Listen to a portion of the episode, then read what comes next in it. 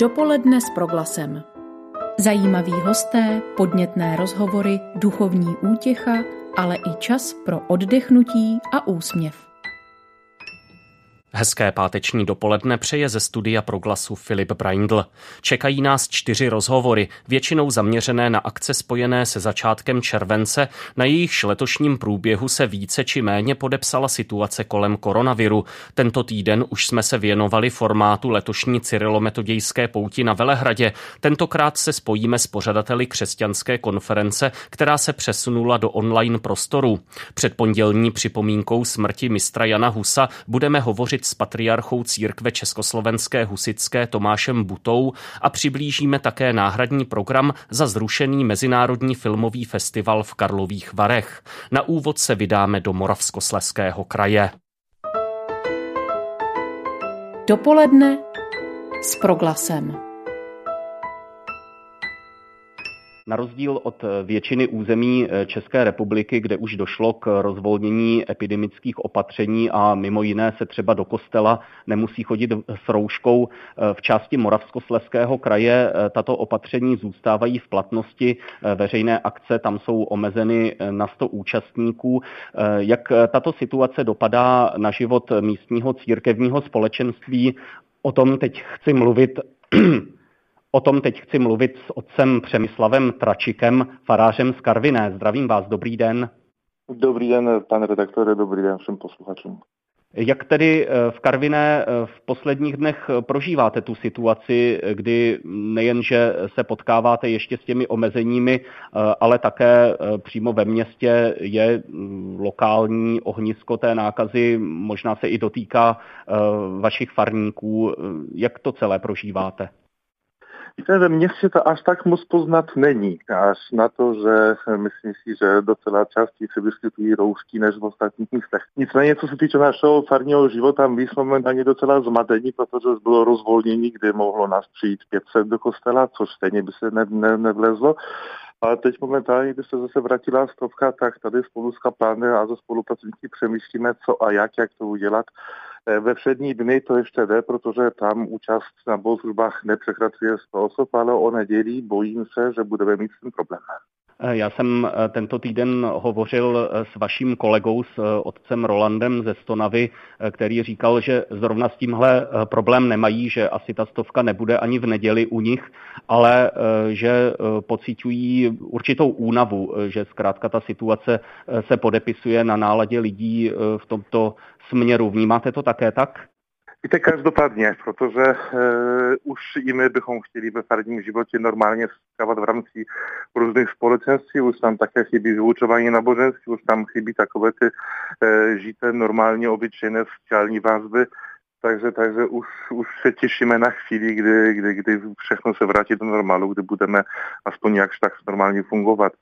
E, víte, co se týče té nedělní účasti v našem kostele, to je tak, že máme kostel poměrně starý a poměrně malý. To znamená, že e, nám se do kostela vleze tak kolem 200-300 lidí a standardně nedělní účastí 1100. Takže, takže proto, proto pobojím se, že na některé se nedostane, to si nedostane ta nákaza eh, se vyskytla především eh, kolem dolů. Eh, nevím, nakolik jsou někteří horníci i vašimi farníky. Probíhá tam nějaký, nějaký takový kontakt? Přímo nakažené neznám. Nikdo z těch, který jsem přímo v kontaktu, se nehlásí, že, že, že, že chytil COVID-19. Vím nějaký, o jakýchsi ozvěnách Eh, rodin, které jsou postihnuté touto výrobou nakazou, ale, ale přímo v kontaktu s nimi nejsme.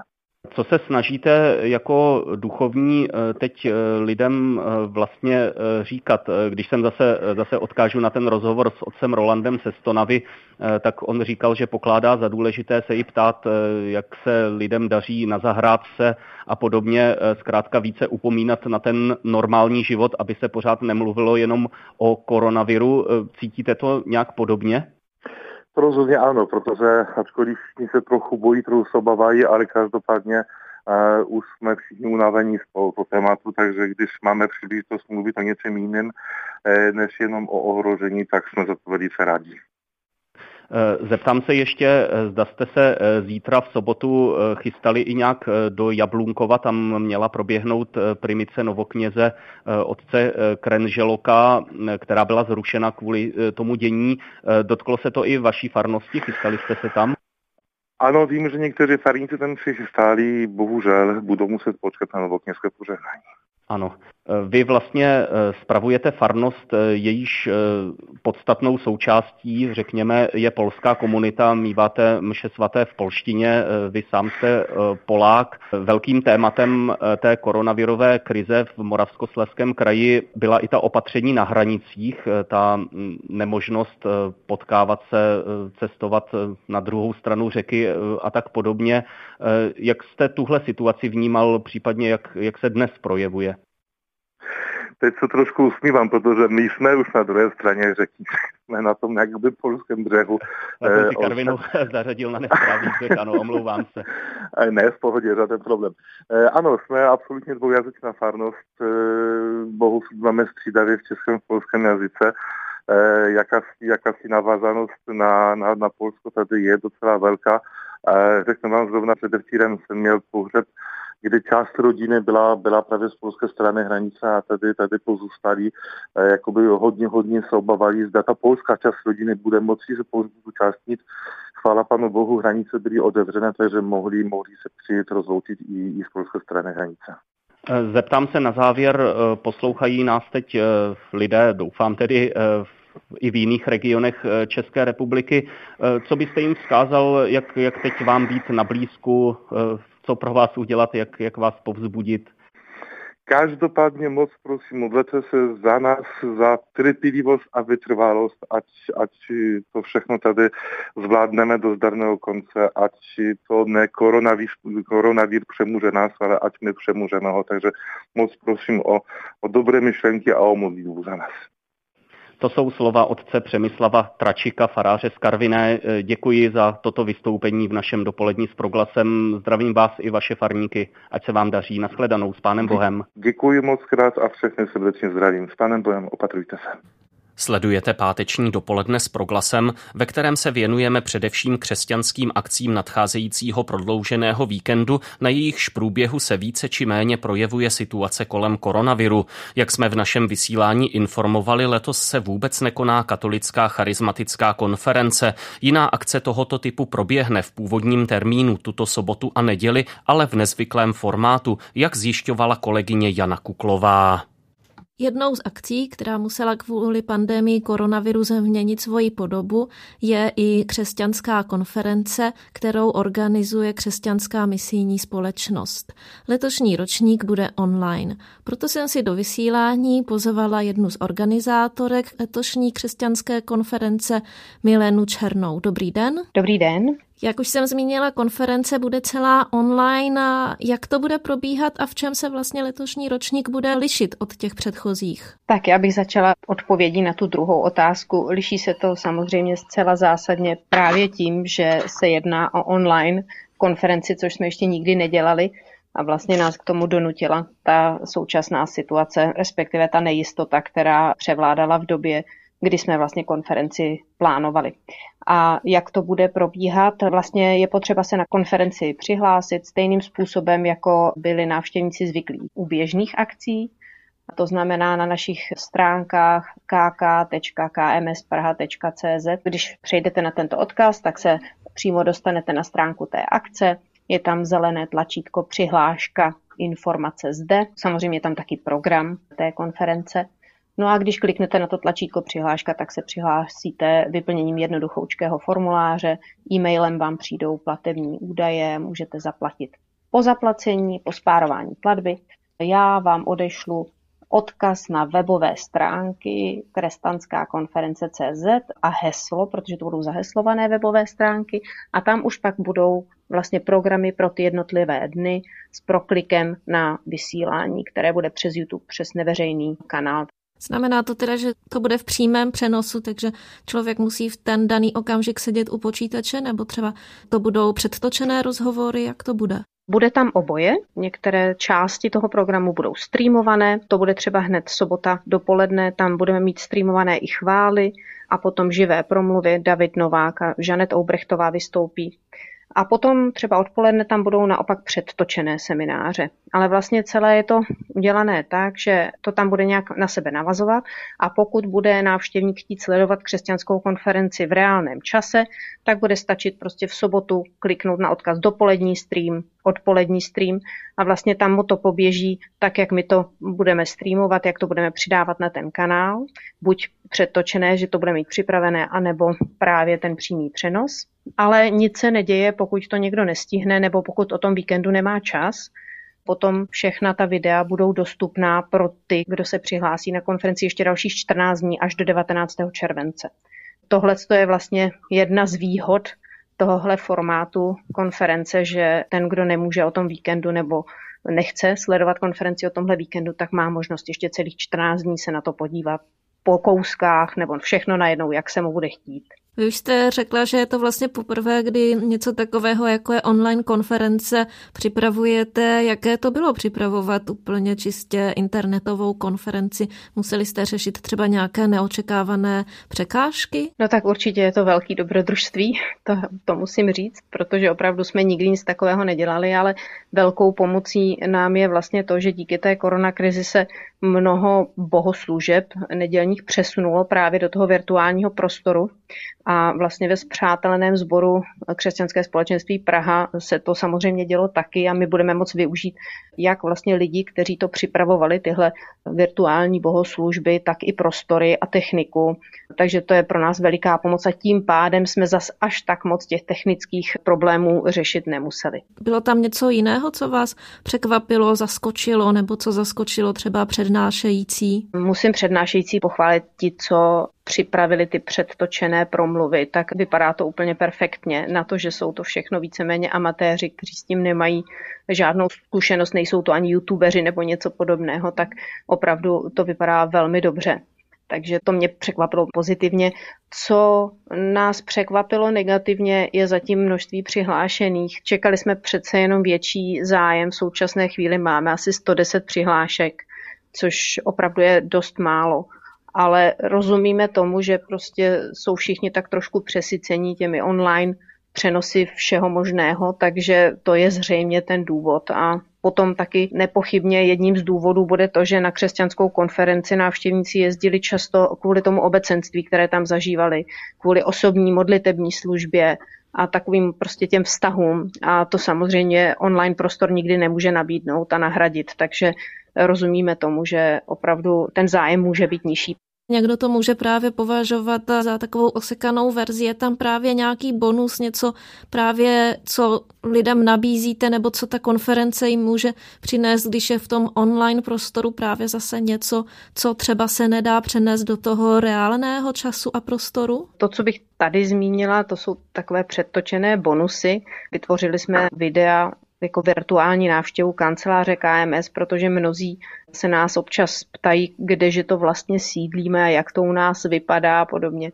Takže jsme natočili takovou procházku naší kanceláří, trošku jsme se tam představili jako zaměstnanci, co děláme, na čem pracujeme a potom také virtuální návštěvu knihkupectví, protože mnozí vlastně z těch účastníků jsou zvyklí na to, že nakupují od nás knížky speciálně na těch akcích, tak aby viděli to zázemí. No a potom pro ty, kteří jsou přihlášení, tak máme taky speciální nabídku, když objednají v době 22. června až 5. 7., což se ještě dá stihnout, tak mají v knihkupectví 10% slevu téměř na vše, jen Bible jsou z toho vyjmuté.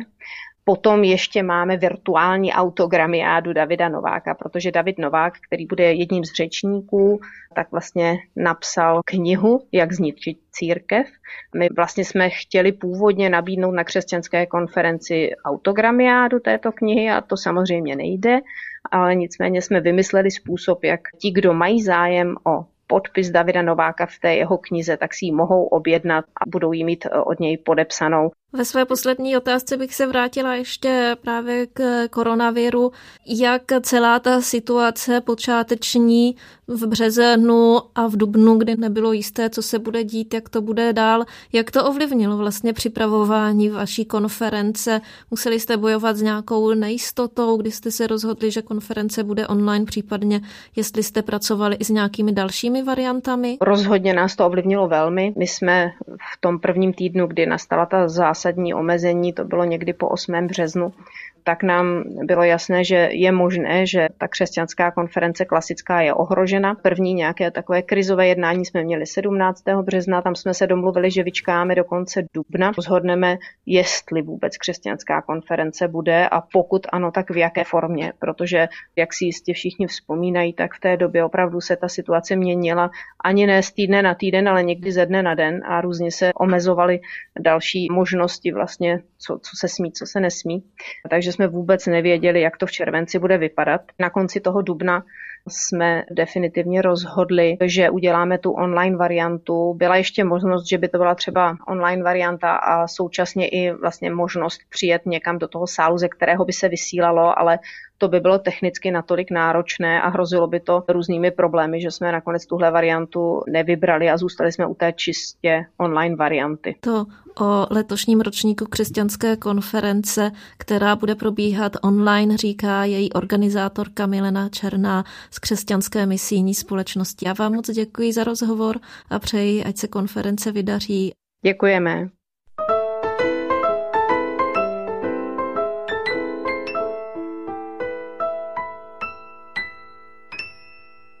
ekumenické setkání s bohoslužbou na Kozím hrádku u tábora, program v Husinci na Prachaticku, bohoslužba v Betlémské kapli v Praze. E, to jsou některé z akcí, kterými se na začátku července připomíná výročí smrti mistra Jana Husa. E, letos to bude 605 let od této události. Chci teď o tom, jak se dění kolem koronaviru promítlo právě do těchto vzpomínkových akcí, hovořit s patriarchou církve Československé husické Tomášem Butou. E, je na telefonu a mohu ho pozdravit do Prahy. Dobrý den. Dobrý den. Zeptám se tedy nejprve, nakolik COVID-19 ovlivnil pořádání těchto akcí, které jsem zmiňoval, případně i nějakých jiných. Vstoupil do nich nějakým zásadním způsobem? Církev Československá husická si připomíná v tomto roce 100 let od svého vzniku, i když ta tradice duchovní, historická je delší a jsme zpěti i vlastně s církví Kristovou, s božím lidem jako celkem. A my jsme připravovali pro tento rok řadu akcí, některé se podařilo uskutečnit jako na začátku ledna v chrámu sv. Mikuláše, slavnostní bohoslužba, ale pak samozřejmě velmi podstatně ten průběh podznamenal ten ten virus a ta pandemie a s ním spojená opatření. Museli jsme zrušit eh, bohoslužby některé a samozřejmě i velkou akci, kterou jsme připravovali v Národním domě v Praze na Smíchově. Ale co se týká Husova svátku, tak eh, zde jistě je určité omezení, určité asi jiné podoby budou mít ta shromáždění, ty bohoslužby, přesto se konají. A to jak tedy ty, které organizuje naše církev, nebo ty ekumenické akce. Naše církev koná pravidelně v betlémské kapli bohoslužby. My jsme původně mysleli, že třeba bude jenom v pro v 50 lidech konána tato bohoslužba, ale nyní tedy už mohou přijít lidé ve větší míře, ve větším počtu, ale i tak jistě se to na té účasti projeví, ale nemělo by se to samozřejmě projevit na tom obsahu, tom poselství, které mistr Jan Hus i pro tu dnešní dobu přináší. Dalo by se tedy říci, že se určitým způsobem eh, vracíte eh, i symbolicky eh, touto vzpomínkovou akcí do normálu? My jsme v podstatě všechny ty akce se snažili držet, ale místo třeba slavnostního, kulturního, společenského charakteru jsme se opravdu omezili na to podstatné a to je slavení bohoslužby v jakémkoliv počtu. A nyní už se tedy otevírá ta možnost, abychom ta bohoslužebná schromáždění měli i s tou větší účastí a e, ty husovské e, slavnosti, nebo tedy to, co se koná v době svátku mistrena Husa, má už přece jenom takový průběh e, více otevřenější, i když i v Betlemské kapli bude s rouškami ta bohoslužba. Vy jste zmínil, že byste byl rád, aby ta mimořádná doba neubrala nic z určité pozornosti vůči poselství toho příběhu mistra Jana Husa. Právě pro dnešní dobu, jaké byste tam viděl takové stěžejní momenty toho, co nám ta událost více než 600 let stará říká právě pro tu dnešní situaci? Vidím právě i ten Husův příběh, že to je vyrovnávání se s určitou nepřízní, se složitou situací v obtížných podmínkách a pro tu víru, pro přesvědčení Hus nejenom byl v nějaké té funkci rektora nebo významný kazatel, oblíbený i lidmi, ale nesl i určité tedy strádání. V Kostnici musel projít poměrně obtížným obdobím, kdy byl vězněn a e, ta jeho určitá vytrvalost, e, schopnost nést i tu tíži, je takovým příkladem vždycky nějaké té statečnosti. Ale my nevidíme Huse jako nějakého hrdinu, hrdinu, který sám o sobě je někým, kdo dokáže všechno zvládat, ale jako pokorného služebníka, který, který čerpá milost milost Kristovu. A i když se záležitosti odvíjejí jinak, než by se dalo čekat, tak i přesto tu víru a důvěru si uchovává a dokáže ji předávat i dalším. To výročí Husovy smrti eh, jistě velmi silně rezonuje eh, uvnitř vašeho společenství, eh, troufnu si tvrdit uvnitř celé ekumeny všech křesťanů tady v Česku, ale jak je to podle vás s tou, řekněme, většinovou společností, nakolik je tam, řekněme to, správné povědomí o tom Husově příběhu, o té jeho osobě, nezatížené nějakými nánosy historických nepřesností, propagandy a podobně. My jsme mohli prožít ten rok 2015 poměrně velmi intenzivně, těch 600 let od výročí této události a bylo to velmi ekumenicky otevřené období. A myslím, že i vzhledem ke společnosti se ukázalo, že Hus není nějakou jenom postavou z učebnic a z mrtvé historie, ale že má něco co oslovuje i současné lidi.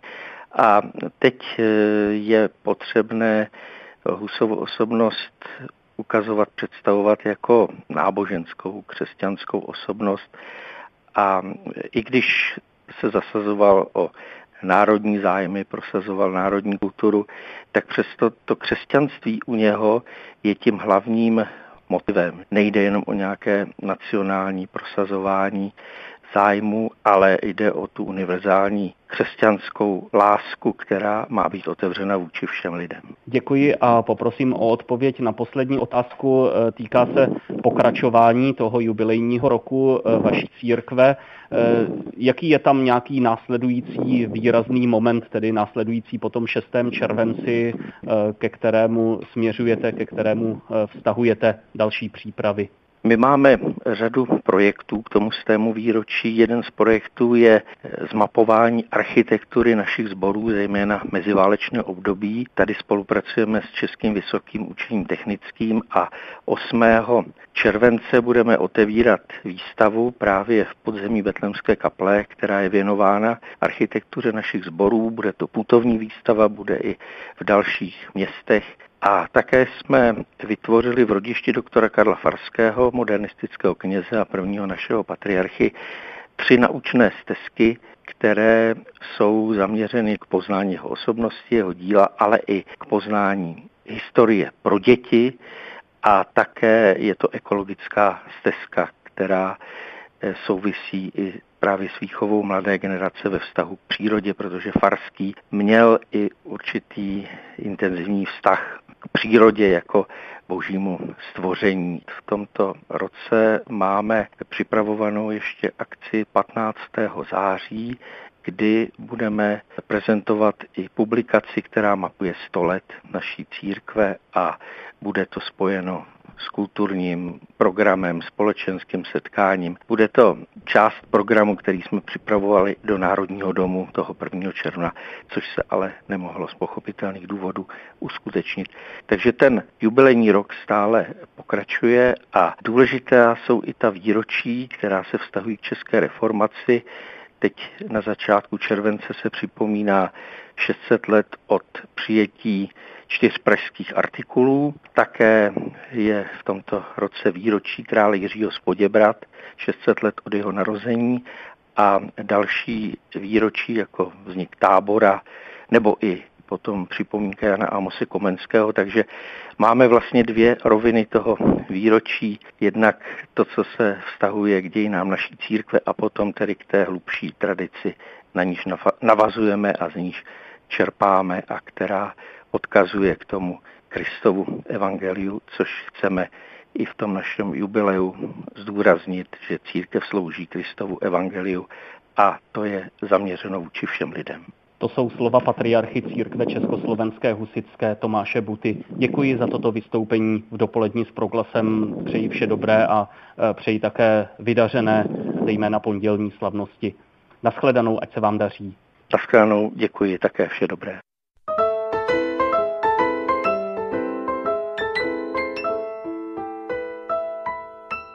Je před námi poslední téma pátečního dopoledne s proglasem. Tady Vary tak se jmenuje program, který letos nahrazuje běžný červencový mezinárodní filmový festival v Karlových Varech. Jehož pořadatelé se rozhodli ten aktuální ročník eh, kvůli dění kolem koronaviru přesunout na příští rok. A eh, s tímto programem tady Vary přicházejí do celé republiky s úmyslem představit tu filmovou nabídku, která měla zaznít v Karlových Varech v kinech po celé naší republice. Chci o tom teď mluvit s filmovým publicistou Lukášem Jirsou z televize Noel. Lukáši, zdravím tě, hezký den. Ahoj, hezký den. Ty se pravidelně účastníš Karlovarského festivalu a míváš také eh, přehled o činnosti ekumenické poroty. Jaký dopad má konkrétně na tebe, na tvou práci, eh, to, že ten letošní ročník eh, festivalu v Karlových Varech neproběhne? Tak z hlediska filmového publicisty i z hlediska eh, dramaturga televize Noé člověka, který má v televizi Noé na starosti kromě jiného třeba i nakupování filmů, to má dopad celkem velký, protože eh, za A tam natočíme řadu materiálů, které pak během roku používáme, rozhovorů a tak dále. Já tam načerpám řadu filmových inspirací. A takže tahle ta veliká událost, těžení v podstatě v rámci 3-4 měsíců, Eh, pro mě je letos bohužel tedy eh, zrušená v úvozovkách bez náhrady, protože eh, jak ekumenická porota tedy se neúčastní té přehlídky tady Vary, stejně jako žádná jiná porota, protože to je přehlídka nesoutěžní a v podstatě jde o takovou ochutnávku pro ty, kteří se ať už účastní pravidelně Karolích varů, nebo naopak neúčastní, tak aby zjistili, jaký druh filmů tam také můžeme vidět. Eh, jak se ti ten model líbí, když tedy vyjdeme z toho, že pořadatelé eh, se museli k té eh, situaci nějak postavit? Jak to z toho pro tebe vychází, toto rozhodnutí udělat Karlovy Vary tímhle způsobem? Já to hodnotím jako velice dobrý nápad, také marketingový, protože vlastně ty Karlovy Vary, te, ten festival nějakým způsobem, aspoň minimálně, do jaké, do jaké míry to lze, přijde do téměř 100 míst po celé České republice. A e, skutečně i diváci, kteří třeba do Karlových varů nejedou, protože jim to nevyhovuje termínově nebo e, jsou příliš daleko a tak dále, mohou ochutnat to, co ty Karlovy Vary e, nabízejí, alespoň v rámci těch druhů filmů a také úvodů, případně nějakých debat, které budou přenášeny v přímém přenosu e, do všech těch zúčastněných kin. A také vlastně oni ty tady Vary neopustí úplně ty Karlovy Vary, protože i e, dnešní slavnostní zahájení se koná v hotelu Termal, v tom velkém sále hotelu Termal, který ovšem bude zcela prázdný a budou v něm pouze e, Marek Eben a ředitel festivalu Jiří Bartoška, alespoň takové informace máme. E, takže já si myslím, že to je vlastně velice elegantní řešení v rámci těch všech bohužel špatných možností, které organizátoři měli. Ty ses určitě už eh, předem rozhlížel, jaké filmy eh, do Varů, nebo teď tedy na festival tady Vary míří. Eh, máš nějaký tip, co podle tebe stojí za pozornost? Ano, já doporučím jeden film, i když za pozornost stojí celá řada, tak pro mě tím filmem, na který se hodně těším, je iránské drama Jalda, Noc odpuštění, který vypráví příběh eh, mladé iránské dívky, která se dopustí vraždy a ona v reality show v přímém přenosu žádá o odpuštění. A to odpuštění skutečně má rozhodnout o jejím životě či smrti. A je to natočeno podle skutečné události, tak jsem na to velice zvědav a jak známe iránské filmy, tak to bude zajisté velice napínavé, realistické, možná sociální drama. Ta současná doba nás poučila, že nemá příliš velkou cenu si dělat nějaké plány na delší období, protože všechno může být jinak. Eh, přesto tě poprosím o určitý výhled eh, směrem ke Karlovým varům 2021. Pokud ten filmový festival proběhne tím běžným způsobem, je naděje, že se tam vrátí ten běžný křesťanský doprovodný program, který tam eh, v posledních eh, letech eh, vznikal, včetně tedy ekumenické poroty, ale i těch specializovaných tematických večerů, návštěva třeba plzeňského biskupa a tak dále? Tak z mého pohledu to není naděje, ale jistota, protože předpokládám a počítám s tím, že festival vůči nám bude stejně vstřícný, jako byl uh, doposud. A pokud nás nepřejde chuť to dělat, což určitě nepřejde, tak ty aktivity se obnoví v plném a možná i nějakým způsobem rozšířenějším rozsahu. Nezbývá teďka než doufat, že se to během toho následujícího roku vrátí v uvozovkách do starých kolejí. Některé ty festivaly vlastně Kán třeba bylo zrušeno, srpnové, eh, Lokarno eh, také bylo ještě zrušeno a prvním tím velkým festivalem, který se pokusí najet do zpátky do těch kolejí festivalových, kde bude opět funkční i e, porota Signis a Interfilm, ta katolická a protestantská porota, tak budou e, Benátky na začátku září. Takže držme si vzájemně e, palce a modleme se za to, aby to dopadlo dobře. Aby, protože vlastně festival není o, jenom o těch filmech, ale především, a to je opakováno ze všech stran, profesionálů, kritiků, pořadatelů těch filmových festivalů. Je, na tom festivalu nám všem jde o to se setkávat, povídat si o těch filmech, debatovat nejenom o, o, o filmových jaksi dílech, ale i s tím spojených eh, problémech, o tom, o čem ty filmy vyprávějí a eh, dozvídat se tak více o sobě samých i o světě, tak doufujeme, že to bude moct pokračovat i v následujících měsících a letech. To říká Lukáš Jirsa, filmový publicista, spolupracovník televize Noe. Díky za vystoupení v našem dopolední s proglasem. Měj se hezky, ať se ti daří. Naslyšenou. Díky, hezký den, naslyšenou. Z programu pátečního dopoledne s proglasem je to vše. Připravili ho pro vás Jana Kuklová a Filip Braindl, který se od mikrofonu loučí s přáním hezkých letních dnů. Naslyšenou. Dopoledne s proglasem. Každý všední den mezi devátou a desátou jsme v tom s vámi už 25 let.